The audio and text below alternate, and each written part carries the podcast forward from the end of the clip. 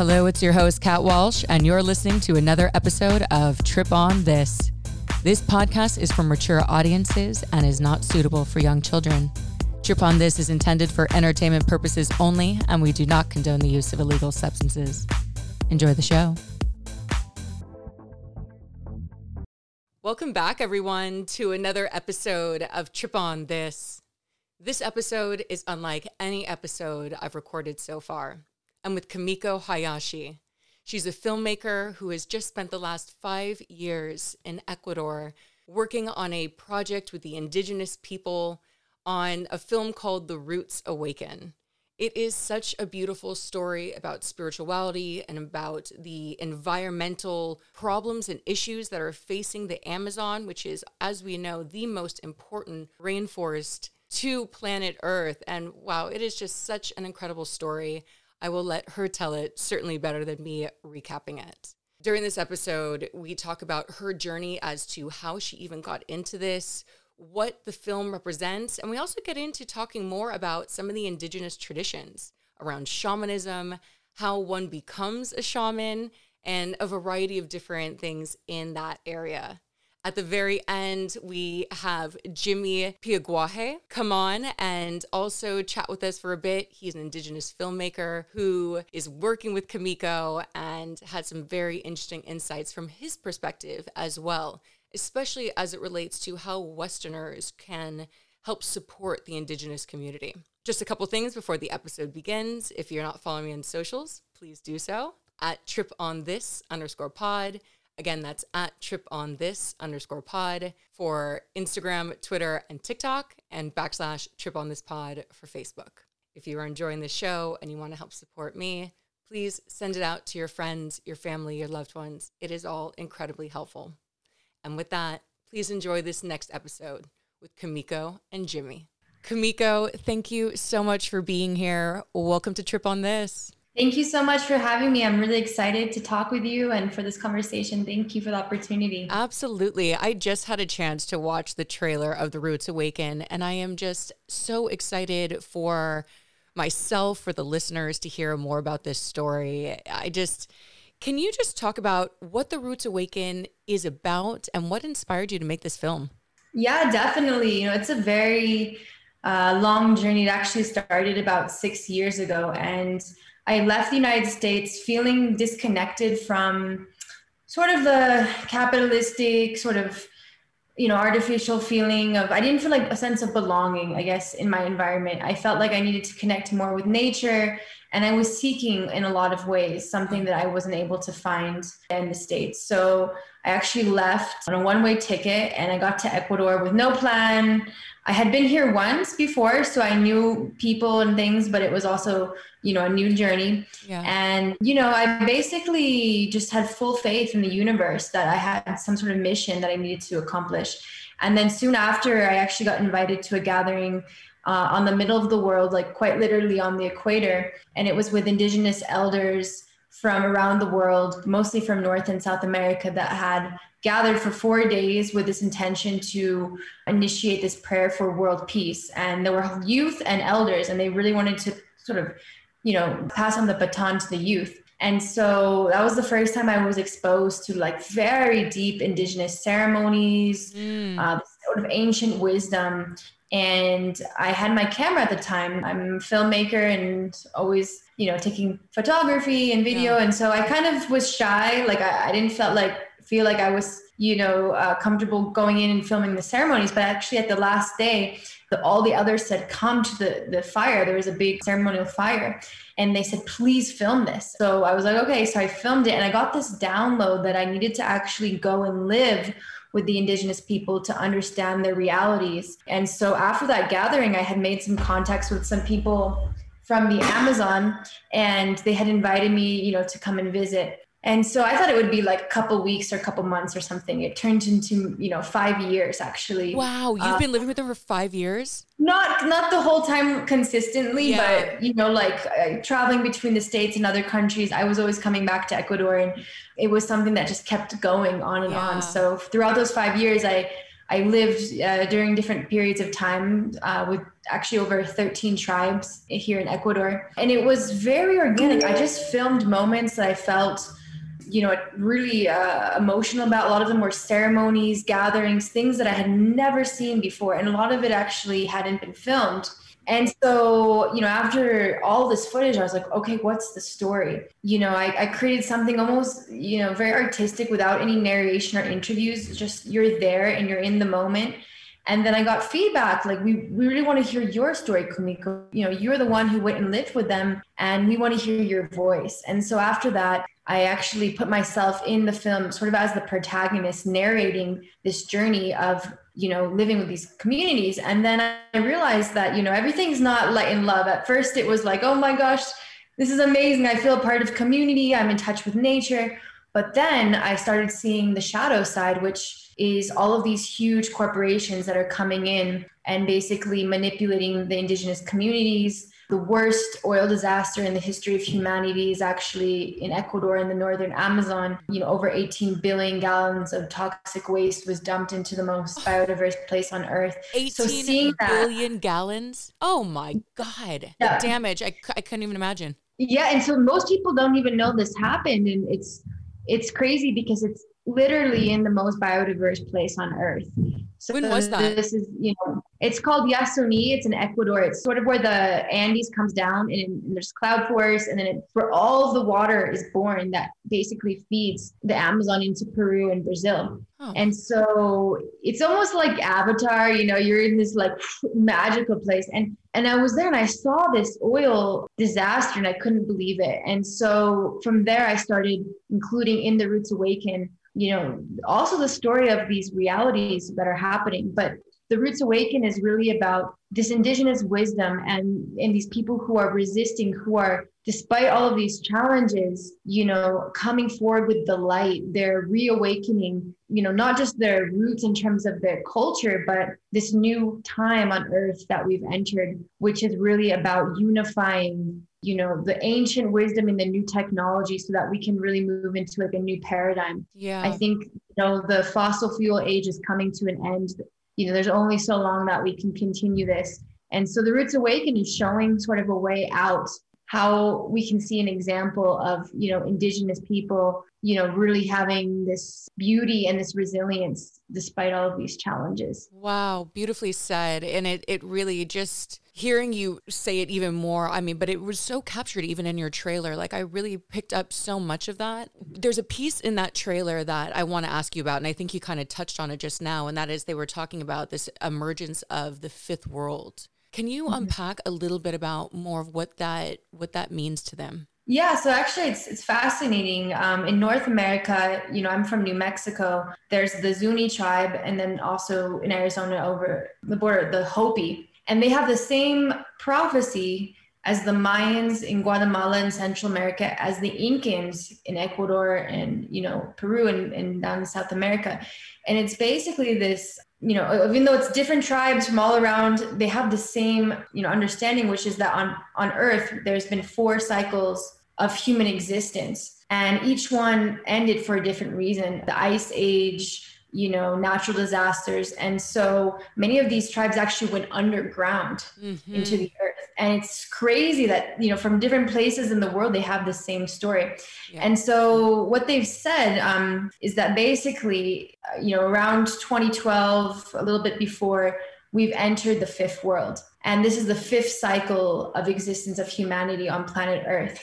And actually, it's the time of heightened consciousness and illumination, which is quite funny because yeah. all we see in the world today is disclosure, disaster, climate change. So it's like, how is it that we're entering, you know, this heightened time of consciousness when all we see is, you know, all of this sort of negative, you know, reality? But actually, it's it's sort of like almost like a birthing process, like, you know, yeah. the baby's just coming out of the womb and it's so painful and crying, but it, it's coming into its life. And so yeah. in terms of time, we're only in the just the very, very beginning stage yeah. of the next thirty-two thousand six hundred and, and I think thirty-four years.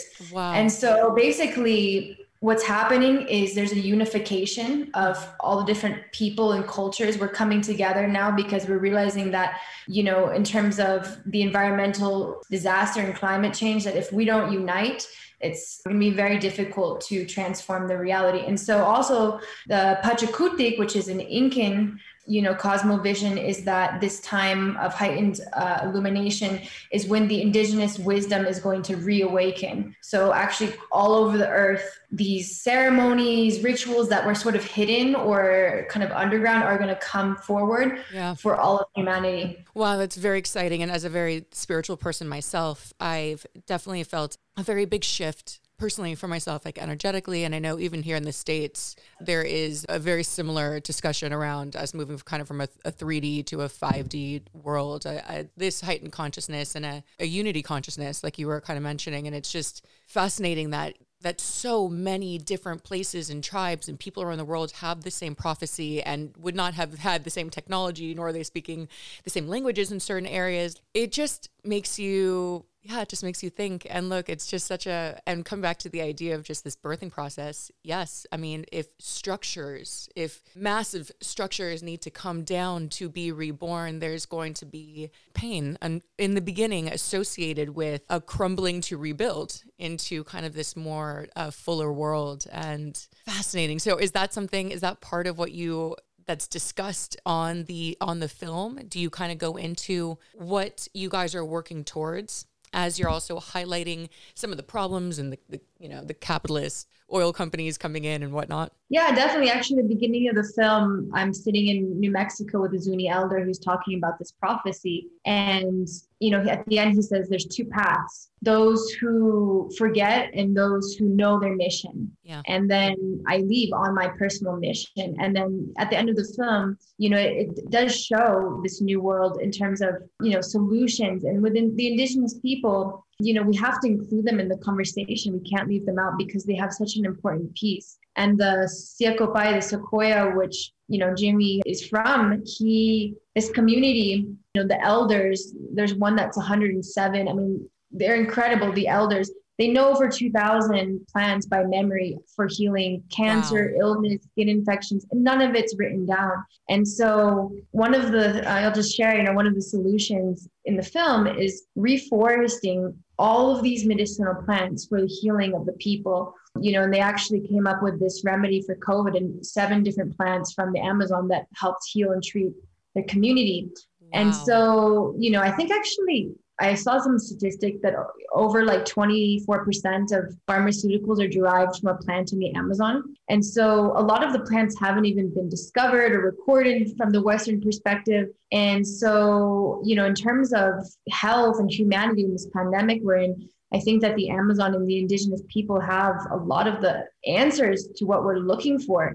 And so that's one of the solutions to, you know, the big oil companies coming in and trying to take over the communities is like, you know, now they need an income. They're they're part of the Western world. They want to yeah. send their kids to school. They want to buy, you know, computers. They want to have the things that we have in the modern world. So it's no longer like this sort of indigenous way. And then the modern world, it's coming to a fusion where we can use the new technologies like solar panels and all of these positive things with the ancient technology. Yeah. And so hopefully, um, you know, with the completion of the film, we're going to be able to create a healing center in the Amazon for people from the Western world to actually come and sit with a lot of their medicines as well. So it's quite exciting. That um, is you know, exciting. Yeah. It, it would yeah. be exciting to just, instead of making it oil and out there to, like you were saying, to, to, to replant and, and to do it on kind of a help support the indigenous on a larger scale, to be able to do that. Like, wow. And mm-hmm. what an incredible potential like source of income for them instead of having to deal with, you know, oil. And like you're saying, the fossil fuel age feels like it's coming to an end. It should be, no offense. Right. And also listening. the um, palm, you know, palm oil is a big one, which is in a lot of like junk food and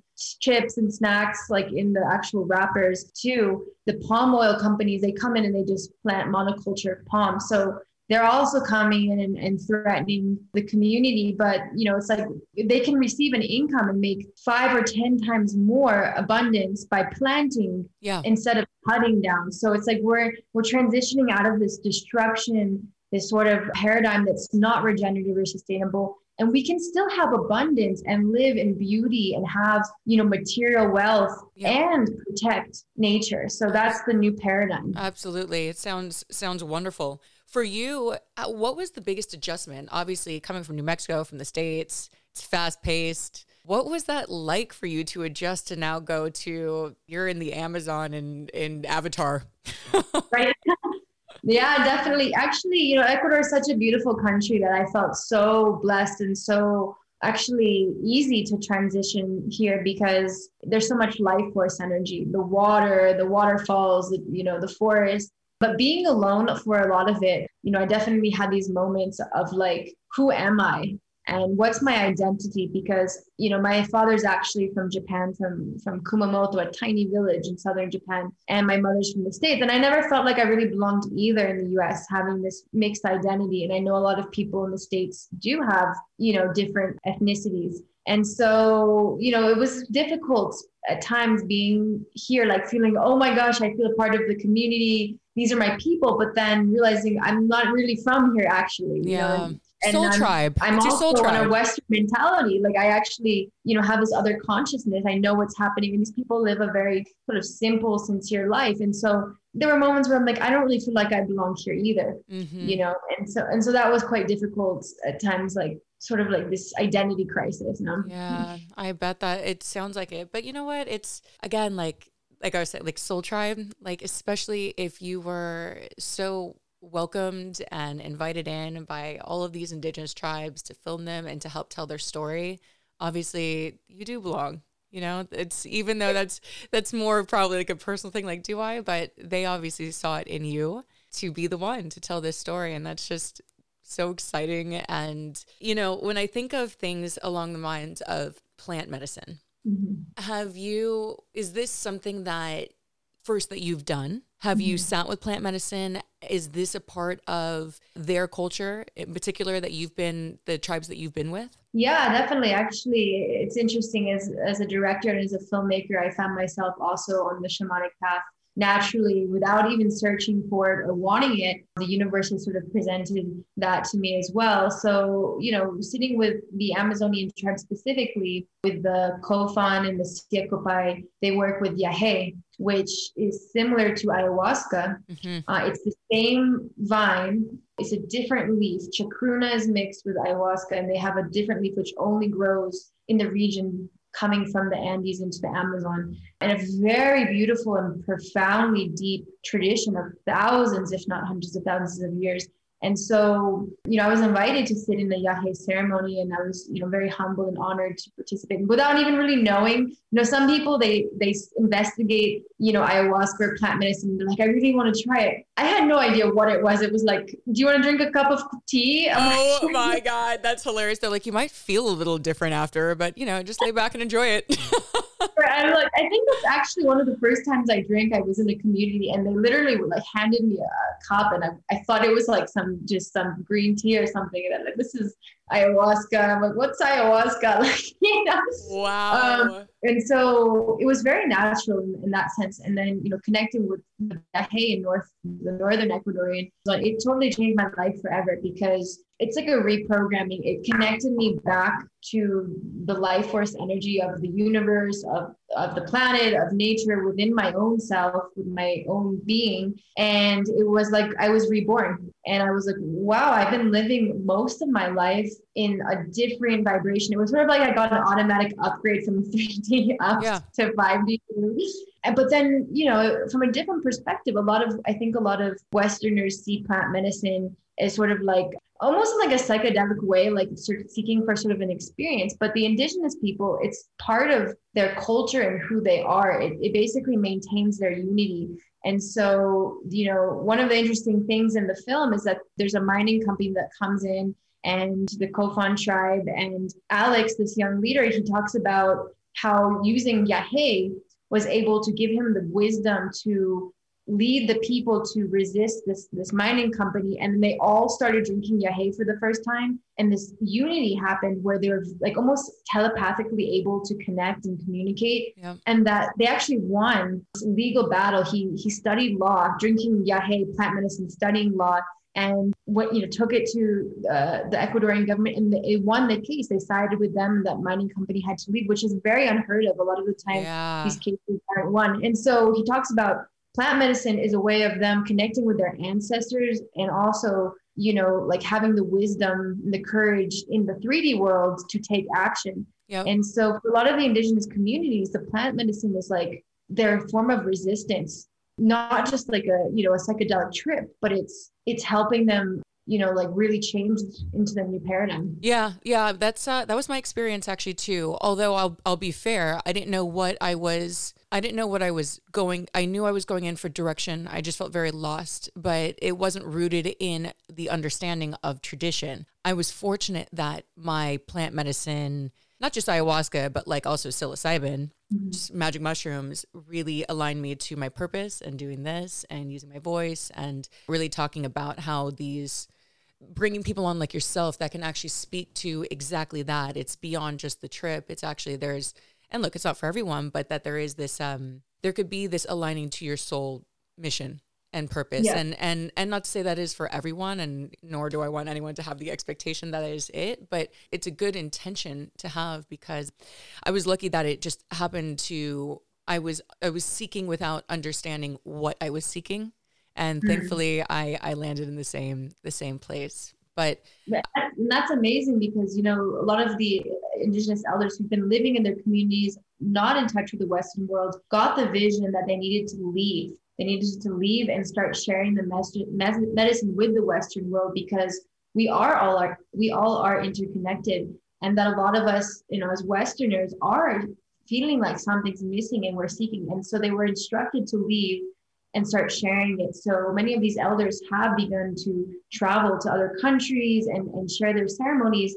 And I know for me as well, when I started drinking it, I, I didn't know exactly what I was looking for. And like you, I, I found through my mission, like it really reaffirmed, like, what am I here to do on planet Earth, and to how, how can I help humanity? How can yeah. I help my community and others?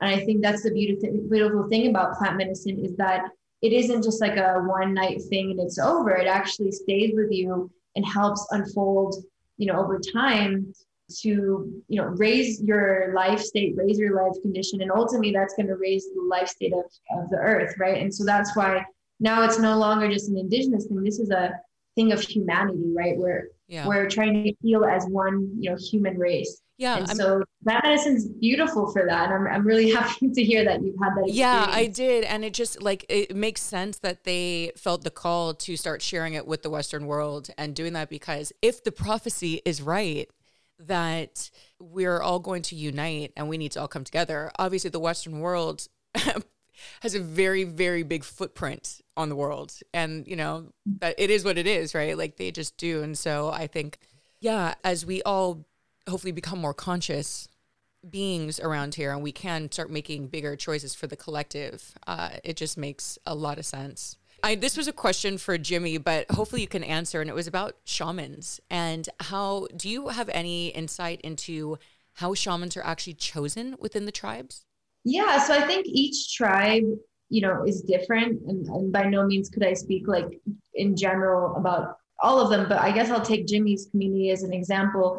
The Sequoia, the Siekopai, they're very unique. They're very special. So, you know, in terms um, of shamanism, um, now it's a little bit different, but before, like in his, with the, let's say with his father and his grandfather, basically anybody could be interested to be a shaman. Naturally, the interest would would arise like when when you were young, like maybe in your twelve, thirteen, or fourteen, and anyone that was interested could just, you know, say, okay, I want to I want to learn, and then, and they would start with maybe a group of like twenty-five young people that would start apprenticing and learning, and then there were many sort of like trials and tests and sort of, let's say, stages that you'd you'd go through in apprenticing to be a shaman.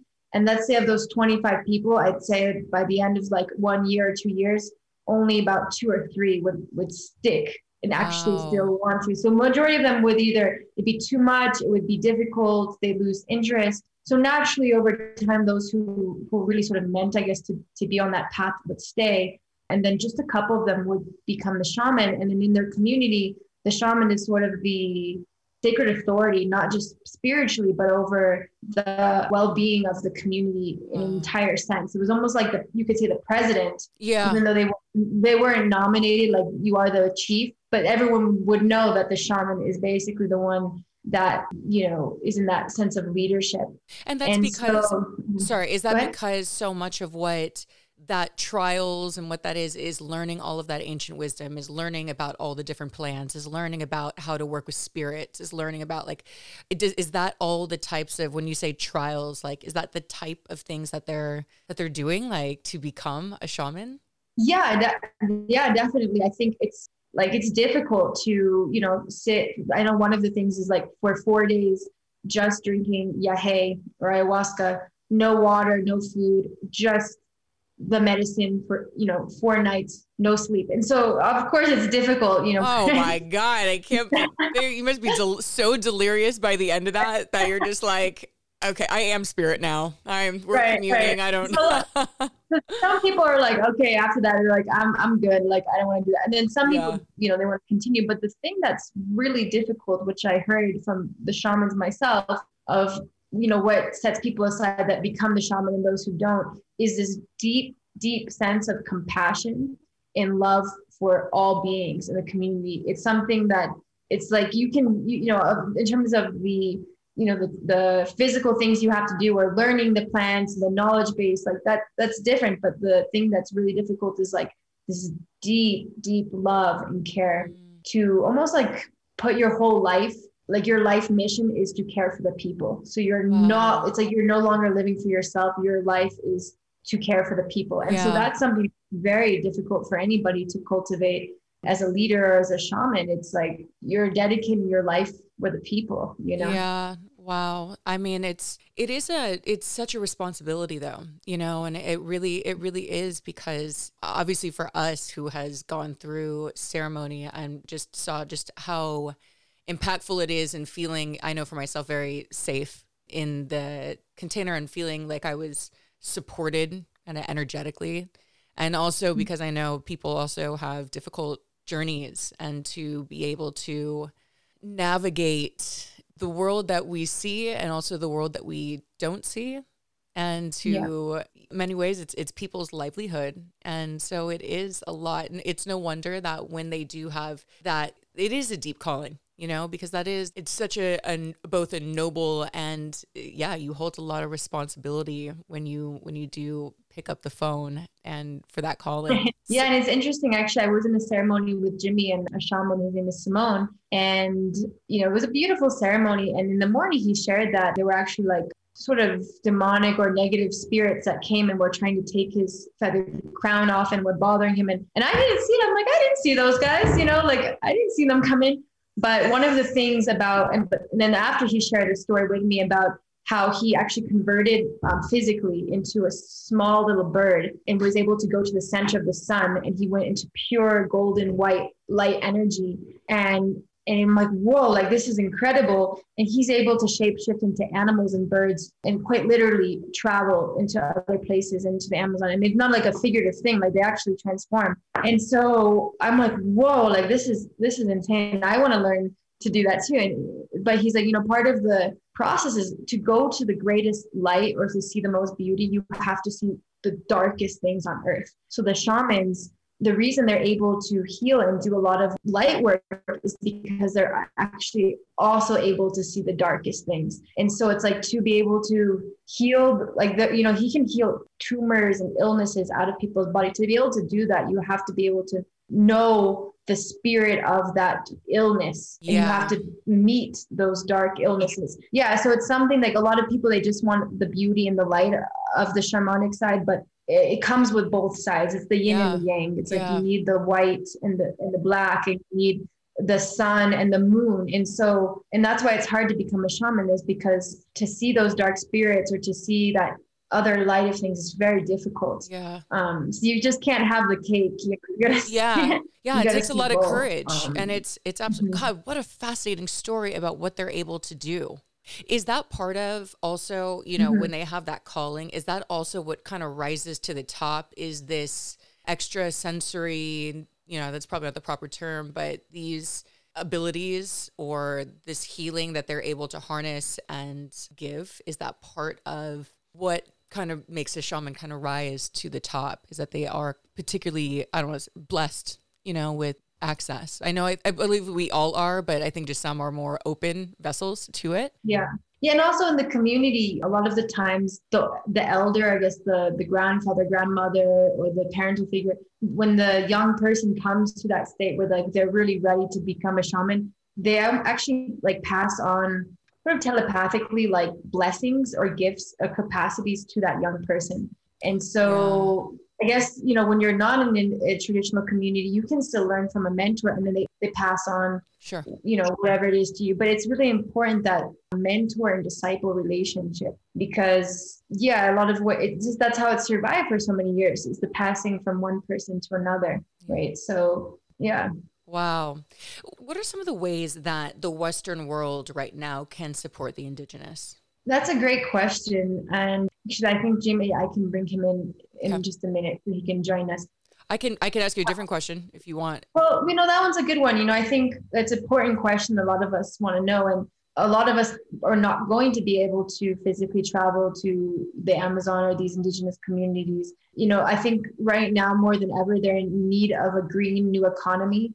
You know, of course, there's always ways of financially supporting the Western, I mean, the indigenous communities. They say there's the eagle and the condor prophecy, like that now the eagle and the condor are flying together. Mm-hmm. The condor is from South America. It's the heart, it's the humility, it's the groundedness, it's the connection with the earth. And the eagle is like the resources, the abundance, the money, the precision, the planning. Mm-hmm. And so the West, the indigenous world needs that condor energy, which is the fun, literally the money, the funding, the planning, logistics, which they don't, they don't have. And the Western world needs that heart-based, yeah, sort of gentle way. So it's, it's a fusion now that's happening. So in terms of supporting projects, supporting their needs, I mean, there's so much out there that I think people, you know, if they want to and they're called to, they'll find the right initiative to support. But then on a different level, what, what we're needing to do as Westerners to support the indigenous communities is to live more local, to create our own community wherever we are. For instance, in the States, buying local produce, you know, going to those farmer markets, reducing your footprint, you know, maybe riding a bicycle to your friend's house instead of getting in a car if it's close, creating this closer knit community. And if we can do that throughout the United States and throughout the Western world, we can lower our impact on the Amazon, because a lot of what is happening in the Amazon is due to the Western needs. I know in Brazil, the majority of the fires and the deforestation in the Amazon is due to cattle. They're raising cattle, which a lot of that, if not the majority, is going to the U S for hamburgers. I mean, it's insane. People eating two or three hamburgers a day. They're like, I don't know why. We have nothing to eat. Let's go eat a hamburger. And it's like, well, that's the reason why the Amazon is being destroyed, is because they need to keep up with the Western world's demand for cattle, for meat. And so just knowing those simple things like cause and effect relationship. Yeah. Okay, if I'm eating a bunch of junk food and buying all these, you know, Dorito bags, that's palm oil, which is coming from the Amazon. So on a very simplistic level, just knowing that you have it and if you, you are re- interconnected with the Amazon through what you do. That's why I think reducing our impact and creating local community and like more sustainable, regenerative connections within where you are is actually yeah. the best way to help the Amazon. Wow. And that's such a, something we can all do. It's something, it's not just like sitting with plant medicine or getting goods or anything like that or from there. I'm sure that's part of it too, but that's such a great, it's such a great starting point and such a good reminder too about just the simple things like that, like the palm oil that's there. And, and I didn't even realize about the palms, like how much that was threatening the Amazon. So good to yeah. know. One of my last questions for you was really about before you went into the Amazon and started to work with the indigenous, what was maybe one of your perceptions going in that changed while you were there? Is there like yeah, did you have an awesome. idea? Yeah, like an idea of what you thought, and then you're like, oh, okay, this is a little different than I thought. Yeah, that's a great, great question. I think before I went into the community, I had sort of like this romantic idea, like of indigenous people, like holding hands with, with feathers and yeah. painting each other and like, you know, singing Kumbaya and like this like utopian romanticized world, right? Mm-hmm. But then after going in and living with the communities, I realized they're human beings just like us, and all human beings have human issues. You know, whether you're indigenous, Asian, black, white, whatever, we all have these fundamental human issues. They have relationship problems. I mean, I've seen, you know, men and women getting in physical fights. I've seen problems with alcoholism. I've seen, you know, really just interpersonal relationship problems. So for me, it was like, oh my gosh, is this not like Kumbaya, yeah. you know, utopian, romanticized world? But it's it's not like, you know, bowing on the ground either to the shamans, like, you are like a god, like, help me. I realized in a lot of ceremonies, actually, that I myself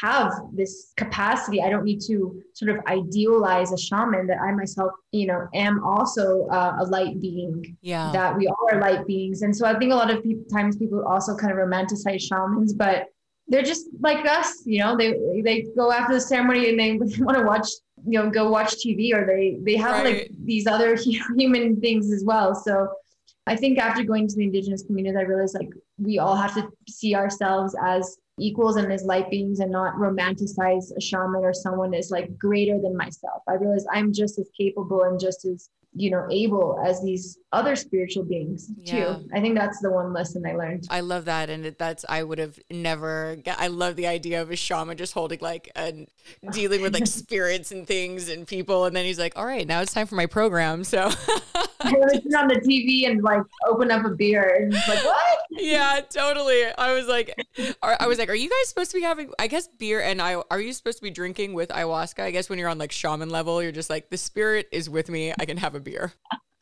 Yeah, I mean, it's, it's different though. Really, like the the shaman that I really respect, actually one that I'm I'm learning with, he doesn't drink any alcohol, and and he he's completely like on that path. But then I've also sat with other shamans where after the ceremony, it's like kick off the shoes, open up a beer, like I need to de- detox, I need to relax. You know, like anyone uh, in the States, you're out of work, you're like, all right, I need a glass of wine. Like totally, totally. I love I love that perspective. That's so funny.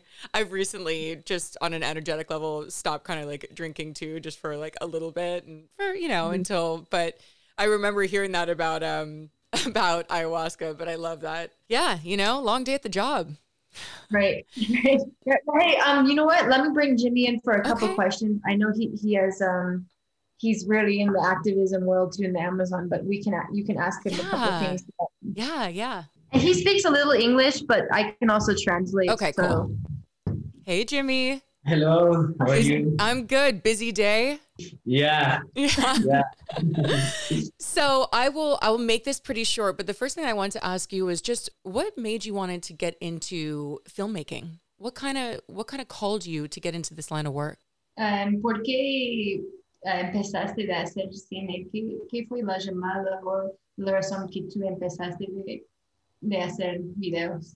Ya, um, te cuento que el cine comunitario es una herramienta súper importante en la actualidad eh, porque primero nuestros ancestros en las selvas defendían con lanzas. Ahorita es cine, eh, es videos.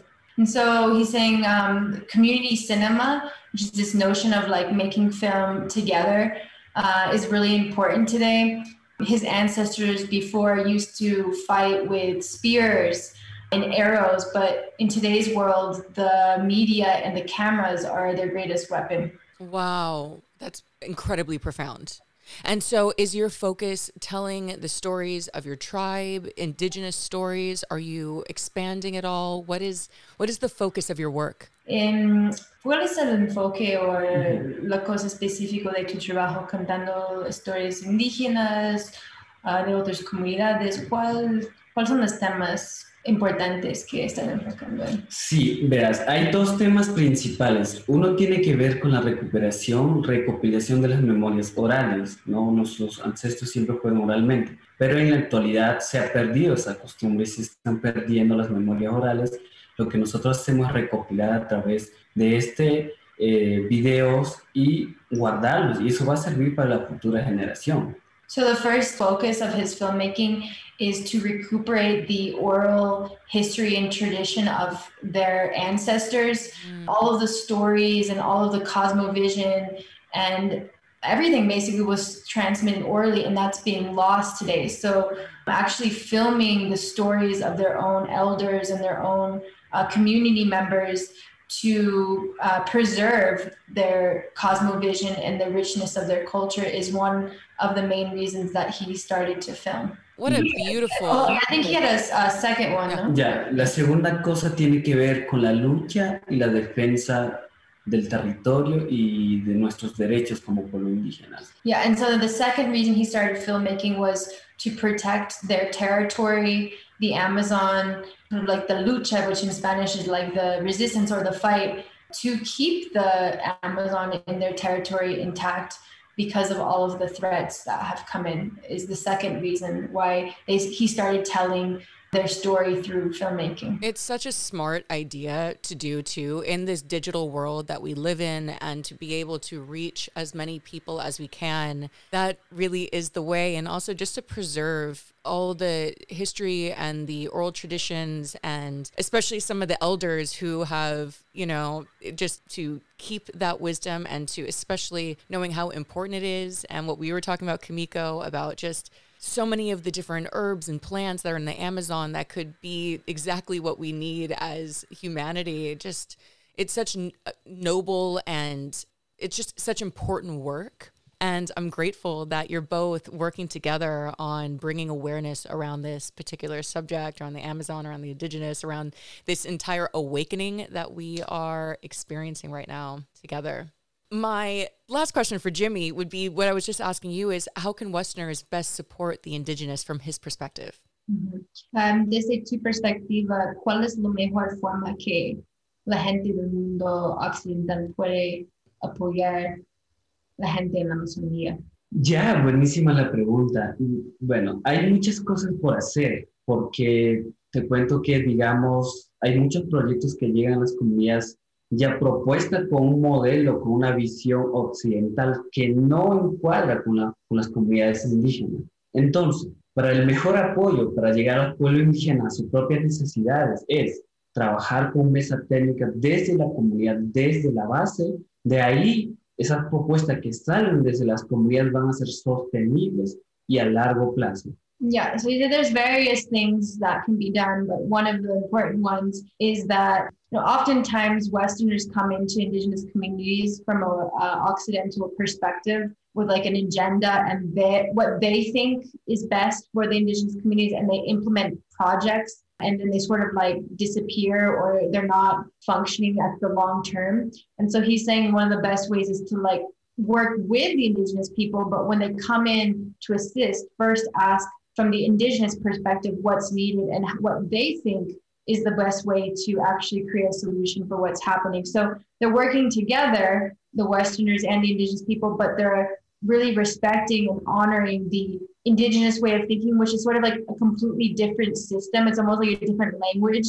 And so that's one of the important things is, is listening to the solution from their perspective. Wow, what a, absolutely. And you would hope that, you know, it, it's very egotistical of the Western world to be like, we've got the solution, and then to just like kind of set it up and leave. And that's not at all maybe how it works within like the society or, or their, or their tribe. And so I think that's incredibly smart, and hopefully that's being communicated to the Western, whoever's coming in to help set up programs, that that is something that is kind of a focal point before programs are implemented, that there is this kind of just an explaining just that, because I think anybody would be able to understand that, like, if you're going to just change and just flip things upside down, and then you don't plan to stay and see it out for a long period of time to truly either teach others to be in that, or, you know, I, I think there is definitely this marrying, like we're saying, this unifying of worlds, that the solution is the marrying of the two. It's not one or the other, that it's going to be both. And uh, hopefully the folks that he's working with will continue to listen. I think we can yeah. all do that better. Yeah. So where, when, when and where does The Roots Awaken come out? Where can people see it? So this year we're in the final stages of post-production. So we're aiming for September for it to be completed. And, you know, we're, with this new time we're in, cinema is changing. You know, before people would go to theaters and film festivals, but nowadays a lot of things are just online. So we're looking at a new digital way of distributing the film. So we could look out for it um, definitely by the end of this year for news of its release. You can always go to the roots awaken dot com and sign up for the newsletter so you can get an email when, when the film's done. Cool. I will definitely be doing that. And where can people find you on socials, online? How can people track? Yeah, so w w w dot the roots awaken dot com. And then my Instagram is Kumi, K U M I I H A Y A S H I. And yeah, I'm on Kumiko Facebook, Kumiko Hayashi on Facebook. And I know Jimmy, he has both, you know, his nationality on social media and himself, so he can share. Cool. Actually, puede contactarte. Sí, se pueden contactar a través de la página Facebook Nación Siekopai. So on Facebook, it's Nación, uh, which is nation in Spanish, but in Spanish, it's N A C I O N. Okay. Siekopai is S I E K O P A I, but again, I'm sure you can share. Yeah, well, well I'll, I'll put all the links in there too. And actually, before I go, I just have to first say his necklace is awesome. And what it what is actually, what are what is it? What are the bones? Dice que le gusta mucho tu collarcito. ¿Y qué es eso exactamente? Ya, bueno, yo soy cazador, entonces tengo derecho de utilizar. Estos son eh, dientes de... De, de, ¿cómo se dice? Puerco del monte, diríamos aquí, para que podamos entender. Yeah, so, you know, he, the Amazon, he said he, he's a hunter, so they have a right to, you know, keep the, the bones or whatever. But it's actually um, an animal. It's like, Puerco del Monte is like like a boar, sort of like a, a wild Amazonian mm-hmm. boar. The tusks? Yeah. Oh, or my God. The tusks. Los dientes. Um, teeth. Oh, the teeth. Those are the teeth on a wild boar. Dang, I knew those things were nothing to mess with, but now I really see that they're nothing to mess with. Thank you both so much again. I, I'm going to link everything to the film. I can't wait to see it. Thank you for the work that you're doing. Jimmy, I know it wasn't, it was short, but thank you for coming on. I just, I'm, I'm really appreciative. I hope so many people get a chance to see this. I know I told my mom that we were talking about this and she was like, I can't wait to see that. So thank you so much. Yeah, um, for the opportunity and for hosting this, and really important work that you're doing to share this with your community and the people listening. So we're, we're really appreciative for the opportunity. Thank you. Awesome. Thank you. And for everyone, as always, trip on this.